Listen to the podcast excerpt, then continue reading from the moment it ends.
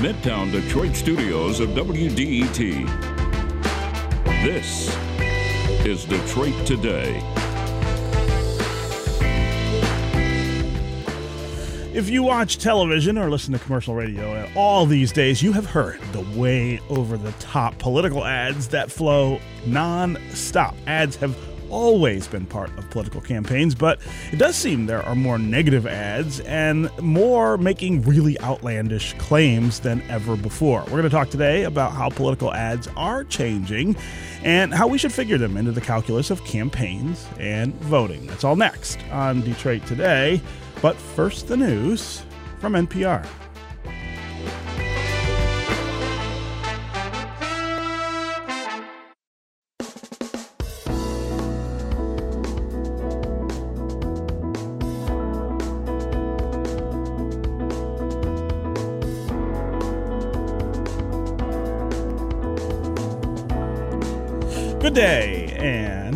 Welcome to Detroit Today on 1019 WDET. I'm Stephen Henderson, your host, and as always, I'm really glad you have tuned in.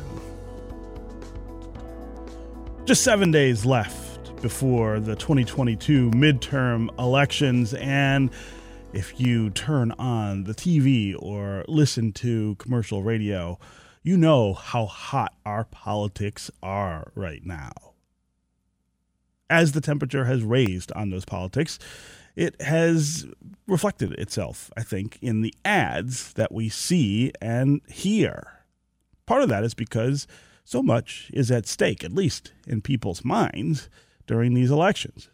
If one side wins, the other side thinks it's a huge, huge loss. And so ads for both parties have increasingly painted the other side as extreme or crazy or really out of touch with, quote, mainstream citizens. And again, we see so much of this these days.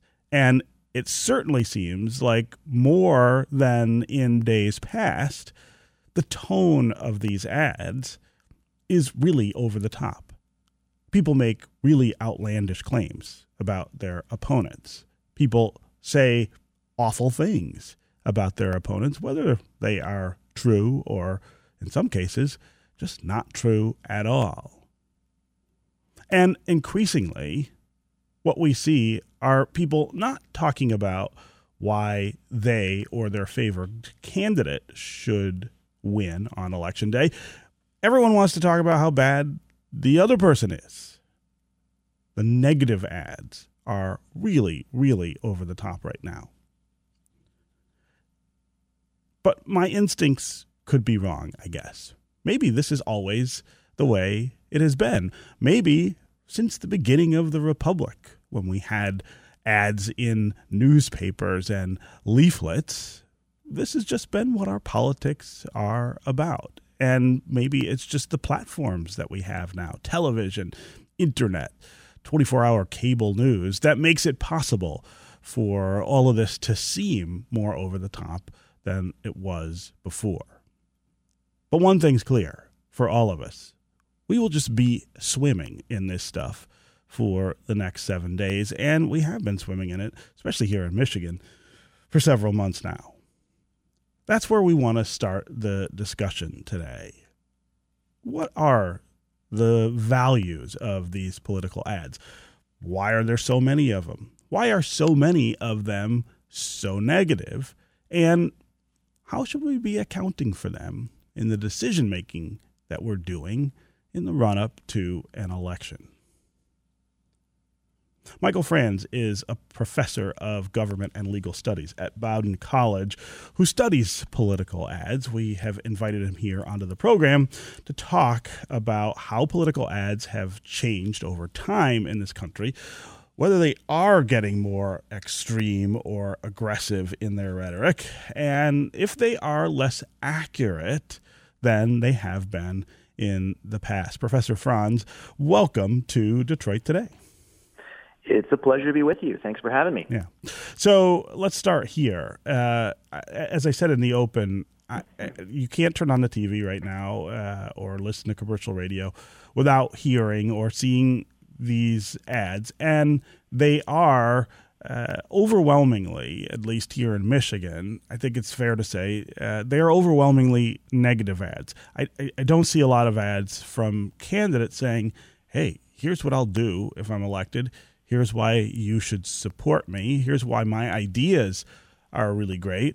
Uh, these are ads run primarily by third parties, uh, uh, you know, uh, third party interests, tearing down one candidate or another, or telling you not to vote in favor uh, of a refer- of a referendum. So, is it me, or is this different than what we have seen both in the recent past and uh, in in our entire political history. Is this combativeness, this aggressiveness, getting worse in political ads? Yeah, it's a great question, and I, I think it, it is the case that we're seeing uh, negative advertising at a higher rate than uh, than we've seen in in previous uh, previous cycles. Uh, in your intro, you alluded to the the notion that um, it's possible that our, our politics have always been somewhat negative, and that is true. If you go all the way back to the beginning of the republic, there was a lot of of, of pretty um, uh, you know aggressive attacks on uh, early early political leaders in uh, in the new republic. Um, and so there's always been this feature of, of democratic politics in the United States but in the United States, in recent cycles, we've also seen uh, polarization really take root and uh, divide the two parties apart. And this creates, as you noted, incredibly important stakes for both sides in the outcome of, of close elections. And it leads to a lot of then um, attacks on the opposition. Uh, the other thing that's really important is the, the rise of these outside groups which are very aggressive in congressional uh, and gubernatorial and other competitive races. And they don't really do, as you note, any positive advertising. They spend almost all of their money uh, tearing down candidates. And so as these groups have become more involved in elections, they have contributed to an increasing levels uh, of negativity. Mm. And, and, let's back up a little and talk about these third party interests and the money that they are able to raise and the way they are allowed to spend it. That has changed for sure in um, in recent years as a result of the Supreme Court's ruling in in Citizens United. We really are looking at a very different playing field in elections uh, anymore. It's not just uh, the two candidates or the for or against side of an issue, you have entire cottage industries of uh, of third party interests that raise uh, huge volumes of money and spend them uh, spend that money on these races, and, and it's essentially like uh, they're a third, they're another player on on the field. Sometimes they're spending more than the candidates themselves. Yes, that's absolutely true. And the other thing about this that's that's uh, very interesting in terms of, of following these patterns is that many of these groups are not transparent about their their funding, and they end up sounding like uh, really potentially pro-citizen or you know good government groups or uh, groups advocating for common sense uh, but they're also front organizations for uh, for other national interests, uh, for uh, for either for unions or for pro pro business interests, and in, in some cases, even the biggest outside groups are really just um, the political parties spending money through these outside organizations, um, not directly the political parties, but essentially party leaders um, uh, form these super PACs raise money outside of the of the fundraising um, limits at the federal level and spend unlimited amounts in these close races. And so when you oftentimes see an ad from a, a group like Senate Leadership Fund or House Majority PAC, I mean they're really under they should be understood really as ads from Republican and Democratic Party interests. Uh, but they're they're they're um, uh, they're shrouded in these these uh, these front organizations, and so it's it's it's a little bit difficult in competitive races for voters to to really sort through who these groups are because there are so many of them. And in some congressional and, and statewide races, you might see six to ten different advertising sponsors, which is hugely different from what we saw just 10 or 15 years ago when it would be the candidates and maybe the party committees, but then they would obviously say in the tagline that the ad was sponsored by the Democratic Party or the Republican Party, and so at least voters knew a little bit about uh, about um, uh, the underlying interests or goals of those of those ad sponsors. Yeah, yeah, uh, and let's talk about. Um, the, the the way in which these third parties are are playing an overly negative role in in these campaigns. I don't see third party ads for candidates, uh, at least not here in Michigan this cycle. What I see well, are, yeah. are, are, are ads that say, um, you know, the, the, the other side is dangerous or crazy, or I mean, it, it really over the top language, trying to, to to tear down candidates, not build them up. That's right, and and I think what these groups think they can do is um, that they can provide. I think the the sort of logic behind it is that that they can provide some cover for candidates to, um, you know, if they, if candidates want to air positive ads, um, you know, when they do, and they sometimes want to do that in order to tell their story or or to to at least sort of sort of say that they're uh, airing positive ads, um, that they can do that knowing that the outside supportive outside groups um, uh, will will will go on the attack against the opponent. So it gives them a little bit of freedom to uh, to be positive or to maybe do some contrast ads. Now, of course, candidates still love to do negative advertising, and they do a lot of that. But I think the group's logic generally is, well, we'll do this. We'll say the worst. You know, we'll say the most incendiary things possible. We'll raise the, the doubts, you know, in all corners. And then candidates, you know, they have a little bit of freedom to take the high road a little bit, and then can you know, they certainly can then claim the candidates, as they often do, that well, I have nothing to do with these groups. Um, I don't control them. They're beyond my, you know, uh, reach of influence, and and so they get a little bit of um, protection uh, from the the most uh, uh, vitriolic attacks that these groups sponsor. Yeah, uh, I want to, of course, play some ads um, uh, during the conversation here because uh, I think in some cases you can't believe it unless you actually hear it because they really are they really are pretty pretty over the top this year. I want to start with one from a group called. Michigan Families United, uh, and this is about our governor, Gretchen Whitmer, supposedly um, in favor of Tudor Dixon, who is, uh, who is her opponent. But let's take a listen to it. Under Gretchen Whitmer, the radicals want a drag queen in every classroom, indoctrinating our children. Gretchen Whitmer stands with radical activists pushing sex and gender theory. Our schools need to get back to basics, teach kids how to read, write, and do math. Gretchen Whitmer stands with a radical activist pushing sex and gender theory on kids.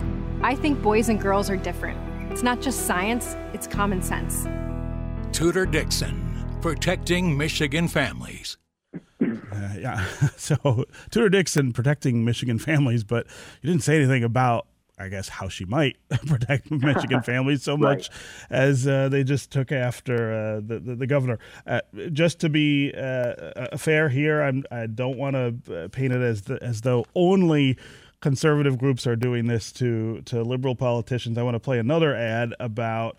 Um, Michigan Secretary of State Republican candidate Christina Karamo. This is paid for by I Vote, I-E-M-I, PAC. Uh, it is not authorized by any candidate, but it is about the Secretary of State's race.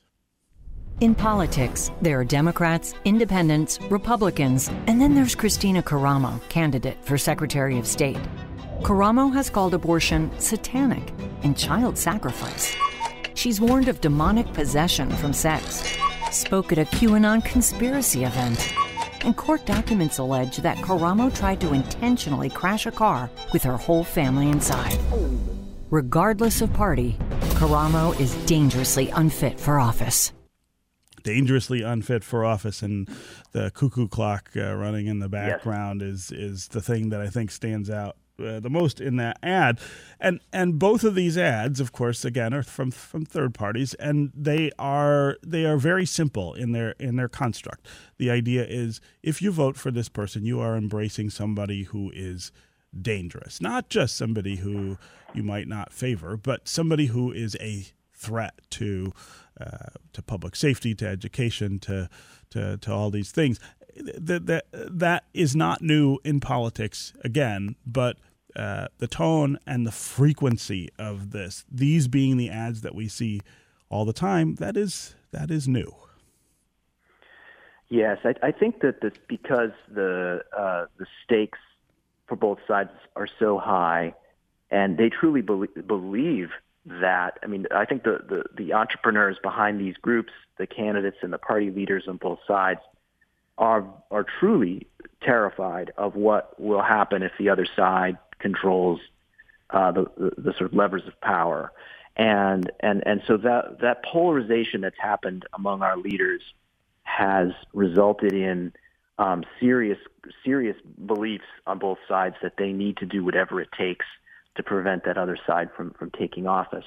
And uh, you know, uh, and I'm talking here about through the electoral process. I mean, there's a whole other conversation we can have about um, you know election deniers and and and um, January 6th. But I mean, in terms of, of airing ads, uh, the the way in which you're seeing these um, very sharp attacks on on these candidates is reflected, I think, of of, of a serious concern by the these sponsors that it's it's just not good for America if if uh, if either side, you know, the other side wins. Um, it's hard to to to measure this over time because you know what it means to be uh, aggressive or or unfair is can be different in different different moments. Mm-hmm. Um, but I do think it's fair to say that um, you know the kinds of, of attacks we're seeing in these ads have reached a new level of aggressiveness that um, that we, we didn't previously see uh, even 10 years ago, maybe 20 years ago for sure. Um, and so it would take some some work to really dig into the sort of language behind these. But the, the examples you played reflect the kind of culture war politics that are out there today, and the way in which both sides have really um, uh, really fear what will happen um, if the other party uh, wins. And so I think that's one of the things that's driving this. Yeah. Yeah. Uh, I'm talking with Michael Franz. He's a professor of government and legal studies at Bowdoin College. Uh, he looks at political ads in our country, and that's what we're talking about the political ads that we are seeing and hearing uh, at every possible break on television and on uh, commercial radio. Um, seven days to go until the midterm elections, and I imagine that it will only get worse before we actually vote on November 8th. Uh, the airways will be jammed with these things. The question is uh, what effect do these have on the process? What effect do they have? On you uh, as you're sitting and watching uh, television or listening to the radio. Uh, what do you make of all the political ads that you see? Not just political ads paid for by candidates or someone who has sponsored a referendum, but by third party interests who raise millions of dollars in order to get on the airwaves and, for the most part, attack uh, one side or the other. Um, do you pay attention to these ads? Do you try to just screen it all out? And uh, if you do take it all in, tell me what effect it has on, on your decision making. Have you ever been swayed to do one thing or another by a political ad. As always, the number here on the phones is 313 577 1019. That's 313 577 1019. You can also go to the WDET Facebook page and put uh, comments there, or go to Twitter and hashtag Detroit Today, and we can work you into the conversation that way. I want to read a couple of social media uh, comments. Uh, but and then get to the phones. Tobias says until Michigan overhauls its campaign finance laws, and hopefully the fallout from the Lee Chatfield debacle will help spur this overhaul.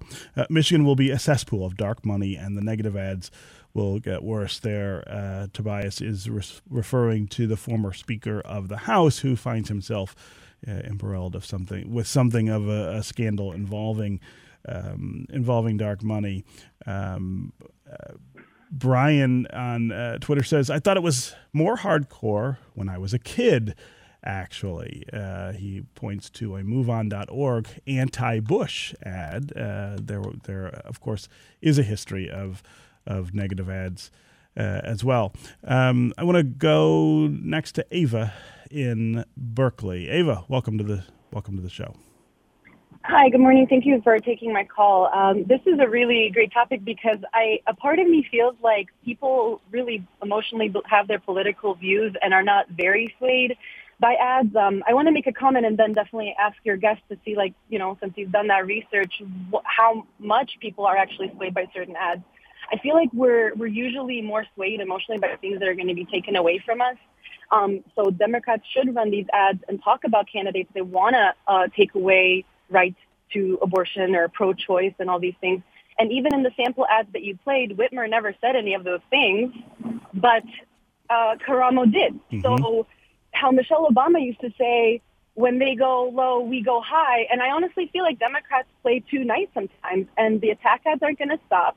People are swayed by ne- by negative things and realizing, wow, these these are these are things that are going to be taken away from you. That's not what you believe, mm-hmm. and we need to put that out there when candidates like that will do that. You know, and so I, I honestly think we should put out like, you know, what these more conservative or Republican candidates think and what they're going to do. And if anyone's going to be swayed by that for sure, but if not, then they probably had a really strong enough view.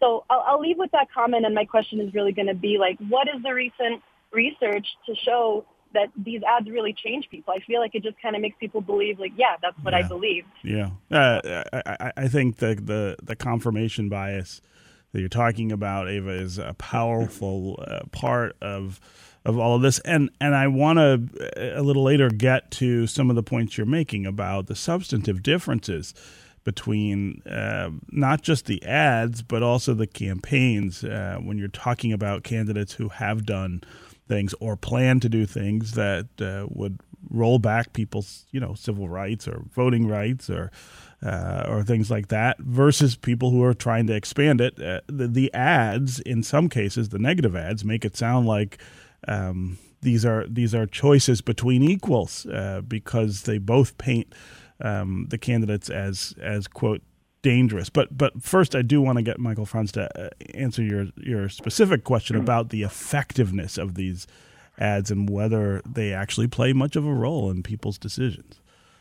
Well, it's it's such a great uh, set of comments uh, too because it, it taps into you know some things we know about the psychological uh, effects of information on people, and I'm talking here kind of generally. I mean, there's been research to suggest that absolutely people are more attentive and responsive to negative information versus positive information because it it activates a sort of surveillance system amongst the recipient of, of information. We are also more responsive to emotional information than we are to factual information. And we also know that um, uh, in the world of politics, uh, uh, uh, emotional, emotionally laden culture issues are more interesting to voters, and, and voters respond to those more aggressively than the sort of uh, uh, nuts and bolts of, of economic policy making. And so all of those things sort of add up to suggest that these ads would be very effective when they're vitriolic, when they're emotion laden, when they're negative, and when they go after uh, culture war culture war policy matters. Uh, but what's so interesting about the research on political advertising specifically is is that the research suggests that ads don't have huge effects on voters. Um, now, part of this is because we come to all of this politics with our partisan thinking. So mm-hmm. we're Democrats or Republicans, and most of us are Democrats or Republicans, um, at least, or lean in one direction or another.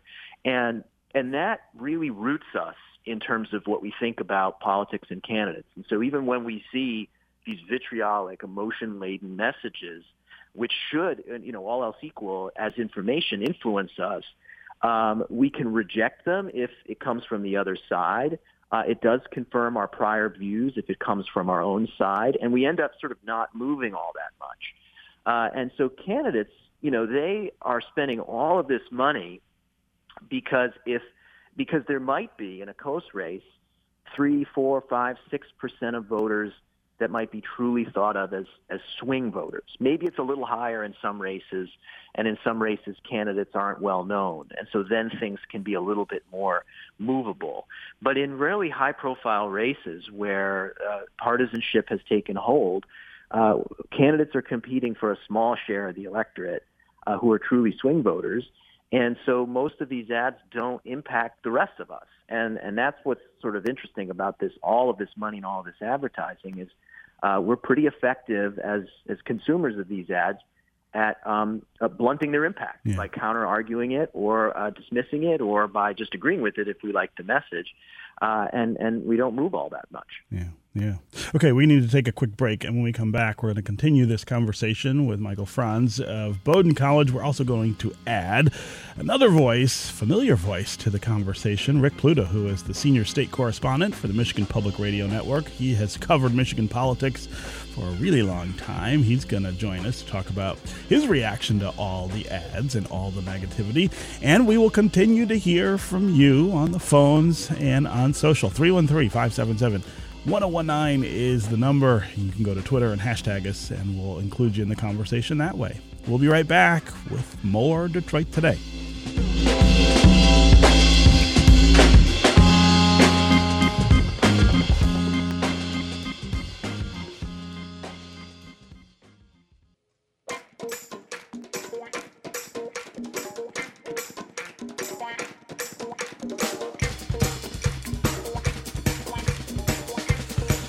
You're listening to Detroit Today on 1019 WDET. I'm Stephen Henderson, and as always, thanks for tuning in.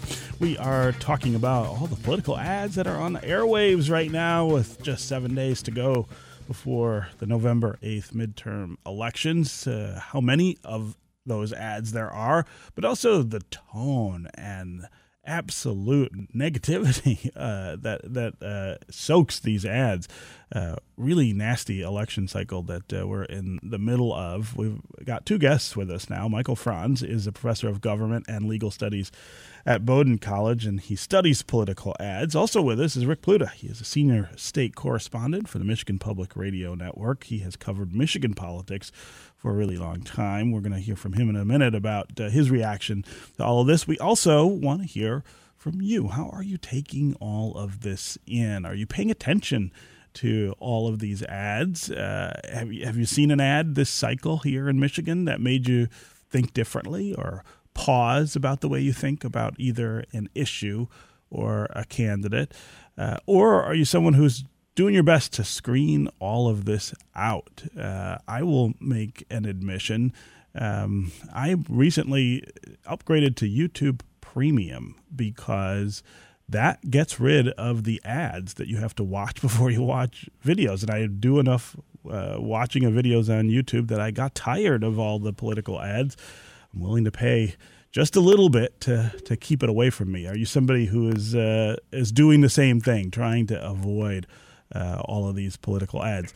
Uh, give us a sense of, uh, again, w- how you make sense of all of this and what you think maybe we could do differently uh, to make some of it go away or or hew to a more uh, reasonable line in, in many cases. As always, the number here on the phones is 313 577 1019. That's 313 577 1019. You can also go to Twitter and hashtag Detroit Today, and we'll work you into the conversation. Uh, Rick Pluta, as I said, you have uh, covered uh, the Capitol for more than 30 years. Um, this is my uh, this is my LP year, 33. that's right, your Jesus year, which uh, which only works say. for oh my god.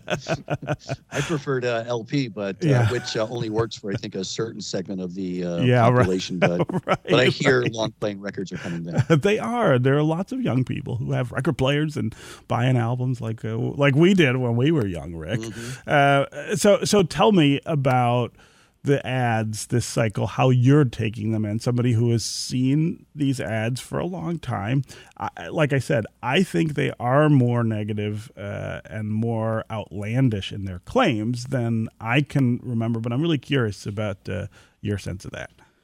Well, negative and outlandish has also become really normal So um, you know, it's it's sort of hard to to sort them out. I mean, a, a, wise person, you know, once said that you know if you're if you're watching a political ad, just assume it's not true. But you know, as the professor very smartly pointed out, is that you know the ads aren't really meant to persuade so much as to you know assert and you know give an idea as opposed to uh, you know deliver a set of facts. As a matter of fact, Stephen, you would remember this that uh, you know not that long ago, um, news organizations used to do things that were called ad watches, mm-hmm. where we would go through and confirm what was factual and not factual in a uh, campaign ad. And I remember the, the, sometimes in the in the 90s, I think. Um, um, uh, a campaign manager said, I mean, we know that you guys put all this work into it, but we just laugh at it because we know it doesn't really make a difference. And what he was saying was that, uh, you know, there are other venues for, um, you know, candidates to give actual information, you know, positive about themselves and negative about um, their, you know, their their adversaries than you know what you're seeing in short campaign ads on, uh, you know, on TV and what you hear on the radio now on the internet. Yeah. Uh, what about the truthfulness of the ads this time? I played uh, two ads in the first segment. One claiming that uh, Governor Gretchen Whitmer wants a drag queen in every classroom, a, a line that I'm still kind of scratching my head about. I'm not sure exactly what they mean by that. Um, and then another that, you know, claims things that, uh, about Kristina Karamo, the Republican candidate for Secretary of State uh, that have to do with demonic possession and intentionally crashing a car with her whole family inside. I mean, are these claims uh, beyond the pale in a way that they haven't been in the past as well? Well, the one about Gretchen Whitmer is um, verifiably inaccurate. That uh, Attorney General Dana Nessel, um, in an awkward response to some to a complaint that schools were letting drag queens in to you know work with kids um, said you know you know she, she was being facetious. She said i think this is great. You know drag queens are fun. We should have a drag queen in every school. And I, I remember the first time i heard that maybe you did too i was like ooh we know that's going to be used against her. Uh, and, and, and it was. But what Republicans are doing now is trying to create sort of this halo argument that because Dana Nessel said it, then all Democrats must agree with it. And uh, Gretchen Whitmer has never said a word that I'm aware of about uh, drag queens in school, you know, for or against. Although both, you know, Dana Nessel and Gretchen Whitmer, you know, have complained that uh, you know these efforts to target um, students in particular about things like gender identity are uh, are, are you know pretty cold and harsh. Mm-hmm, mm-hmm. You know, in the case of the Kristina Karamo claim, I mean, we're aware of it. It sounds like there was a uh, a messy split there, but a lot of the facts are are still just not known. Yeah. Yeah.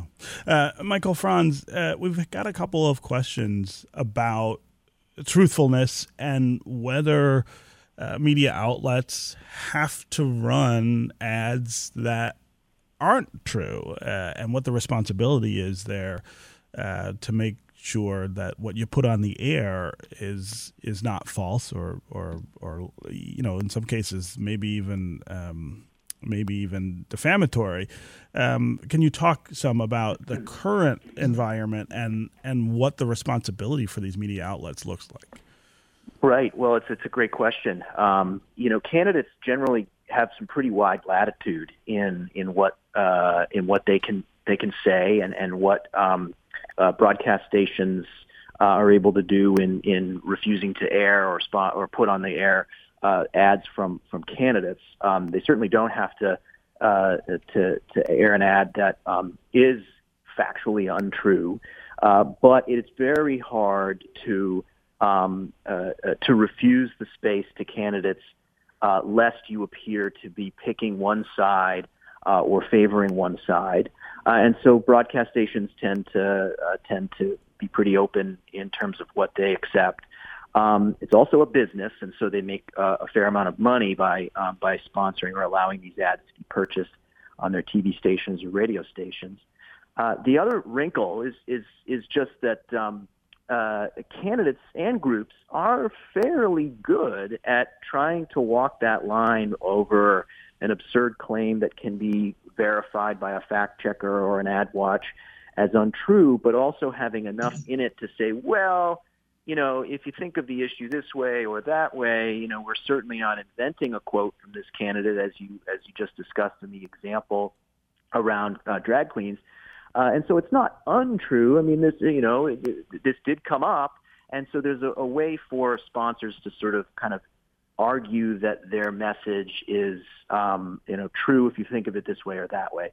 And so that gets into some really tricky territory for how TV stations and radio stations uh, handle the content that comes at them and whether they have the capacity to to fact check all those messages uh, reject certain ones outright, and then get into this sort of uh, uh, what would inevitably be uh, another round of, of back and forth about the um, the role of the media in American politics today. Yeah. Uh, and so it, it's a tough spot to be in. Um, for but you know uh, for, for voters surely who who end up seeing these ads and wonder how did this get on the air. Um, uh, but it's it's you know it's very rare for um, an ad sponsor to simply invent something completely out of thin air. They're usually basing it in, in something, even if it's twisted beyond belief.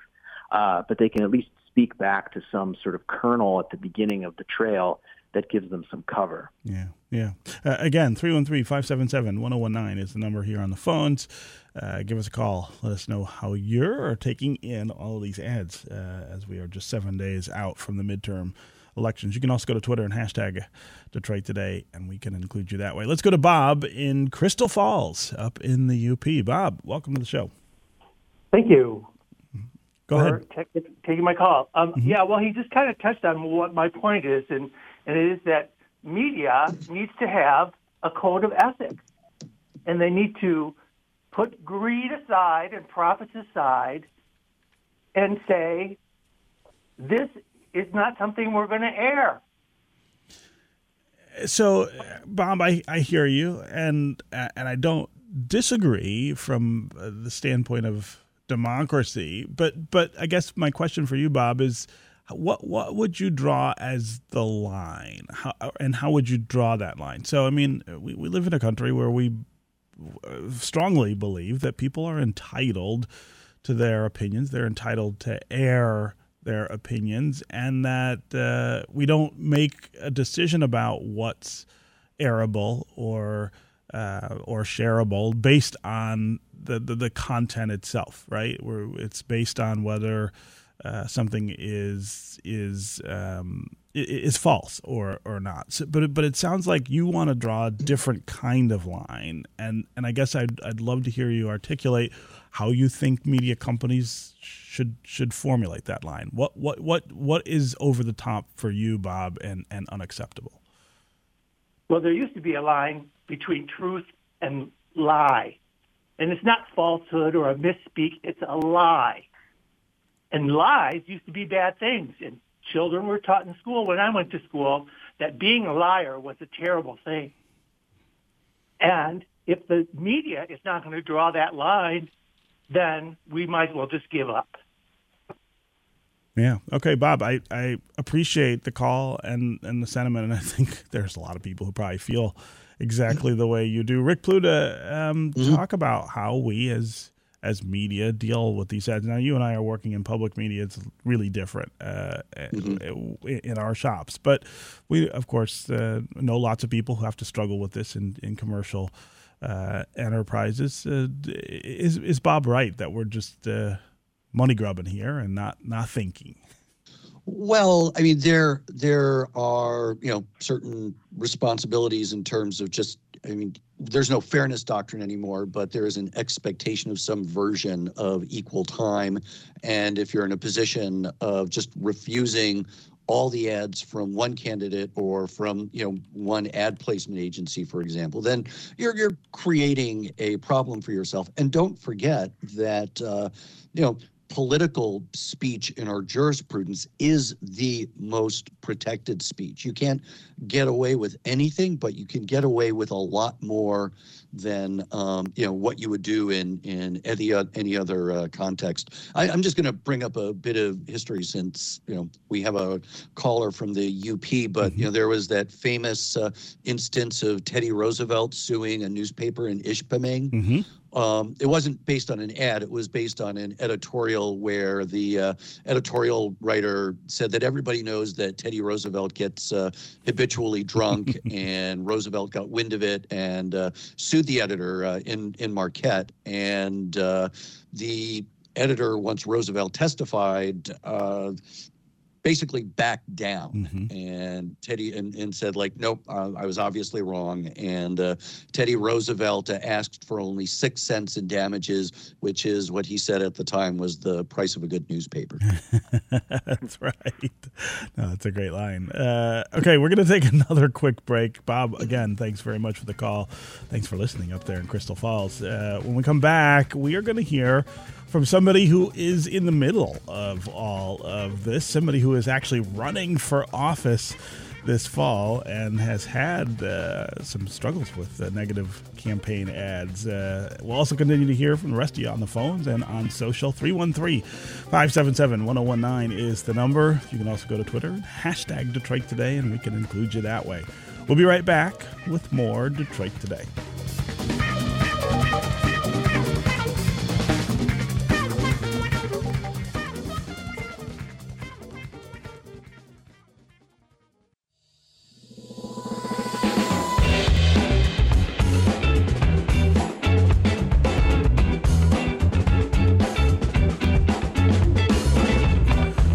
This is Detroit Today on 1019 WDET. I'm Stephen Henderson, and as always, thanks for listening. We are talking about political ads today, seven days before the midterm elections here in Michigan and all around the country. We've got two great guests with us. Uh, Michael Franz is professor of government and legal studies at Bowdoin College, and uh, Rick, Bl- uh, Rick Pluta is the senior state correspondent for the Michigan Public Radio Network. Uh, we want to hear from you uh, about how you're taking in all the ads. Whether you think the ads are overly negative or more negative than they have been in the past, especially here in Michigan. 313 577 1019 is the number here on the phones. That's 313 577 1019. You can also go to Twitter and hashtag us. Let's go to Caroline in uh, Bloomfield Hills. Caroline, welcome to the show. Thanks, Stephen Henderson. Oh my gosh, I want to say first, I love your show, so I appreciate some time on it. No, um, thank you. Yeah, my name's Carolyn Noble. I'm currently running for school board in Bloomfield Hills uh, School District, and it encompasses a lot of different areas. But I, my comment is just, uh, you know, we're running a nonpartisan campaign, and the local uh, Oakland County Republicans uh, watched our forum with the League of Women Vo- uh, Voters Forum it's a debate that happens uh, with the candidates who are running, and mm-hmm. they took a few of our clips, me and three others, and ran an attack ad to all the local Republican uh, individuals in our community. What's wrong with that is I have no chance to make a comment or respond to it, or you know, it's a small nonpartisan campaign, so it, it makes it very difficult. And they broke the rules of the uh, League of Women Voters Forum by taking just little snippets of what we said and make it in, into a you know scare tactic. So, so Caroline, is this uh, is this an outside group, a third party group? It's not the it's or, or you're saying that the party in Oakland County has done this. The Republic, the Oakland County Republican Party took this, uh, made this ad uh, to kind of get their folks to, to vote against us. They weren't really supporting any candidates, but they were saying we were candidates that they didn't want to support, essentially. Yeah. Uh, and, and, where is this ad running? Where are they? Where, where are people seeing it? Well, uh, you know, I didn't hear about it until I went to a school board meeting. It's only on YouTube, but apparently it's uh, being given out on Facebook uh, to different families. They're sending it back and forth. So I have no way to respond hmm. to the misinformation that's in there, uh, which is kind of distressing as a candidate because I want everyone to know that I'm I'm running to support every student, yeah. and yeah. I want everyone to feel comfortable. Uh, Caroline, I appreciate the call, and and that's a great story about um, you know the ways in which uh, uh, ads get get uh, made and and used in these campaigns. I do want to say that if there is anyone from the Oakland County Republican Party who wants to uh, come be part of the program and explain uh, what Caroline is uh, is talking about, we absolutely would air that as well. Uh, but Michael, uh, I want to get you to re- react to this uh, before I ask Rick to, to, to, talk some about it. But this is this is precisely. The problem that some candidates have, which is that, I mean, look, a small race like that, a school board race, not, not a lot of money floating around. you can't defend yourself in, in some cases against bigger interest who can can spend against you? Well, you know, this is a great example of, of one of the other sort of derivative effects of, of, out, of outside groups, but also big money, because if this is coming from uh, a local uh, a party committee, um, you know, it's uh, it's not an outside group uh, in that traditional sense. But what's ha- what's happening in the so many local races now is that big money is looking around for uh, local candidates, local races and environments where it is cheaper to get involved and bring in some of these national issues or these culture war issues into the debate um, and, um, uh, and in a way that uh, didn't feature into very local campaigns all that often. Um, in fact, as I was listening, I was struck by an example of something in, in my hometown here, or at least across the across the way in the next town over, up in up in I'm in Maine, is a state rep candidate has been complaining about uh, an outside group coming in and attacking her position on on, on abortion, mm-hmm. and you know these national issues are now making their way down into local politics as the issue has become more localized, but also the people who are doing the attacks are increasingly large groups looking around to pick off a state legislator here, a school board member there, uh, playing a very long game of trying to move local politics, not just national politics, in a particular direction. Um, so it's it's a very fascinating case, and it's it's an example of how candidates who are just people who want to make their communities better, uh, Democrats and Republicans, are sometimes facing these headwinds from uh, larger uh, organizations who uh, see their campaign as uh, a part of a larger battleground. Uh, and so it does make us think about, well, what do we do in response to that? How do we give uh, tools to candidates or resources to campaigns to get their message out? And how do we encourage a positive message and all the kinds of things that we care more about so that we um, we, we don't see more and more candidates being overwhelmed by messages from uh, uh, uh, larger organizations with a, a, lot deeper pockets. Yeah, yeah. Uh, so, so Rick, uh, that was uh, the, mm-hmm. the, the, the part of this that I wanted you to talk about is, you know, the, the, the interest that the parties have in in nationalizing even these small races. Like for school board, this school issue is really hot in Michigan right now. It goes hand in hand with the school library issue, which has been school libraries. don't don't yeah. forget the kitty litter caucus. right, right. Which is the group that was claiming that uh, um, that that students were being encouraged to be furries or something right, like that. Right. Um, that, I mean, uh, oh, that that it was that schools are providing litter boxes for students who identify as as furries, which is which is bunk. I mean, I don't yeah, it's not true. Um, iota of, of fact to it. Um, and I know that in Oakland County, um, Senator State Senator Jim Runestad, who's a Republican, has been very active in recruiting uh, school board candidates. So that might be where you know the the earlier story from your caller was uh, was talking about. Yeah, but but this this this effort to to inject that into the into the these races is you know of course aimed at, at winning more more seats, uh, but we're seeing that in a way that we haven't. I feel like we haven't seen in other cycles here in Michigan.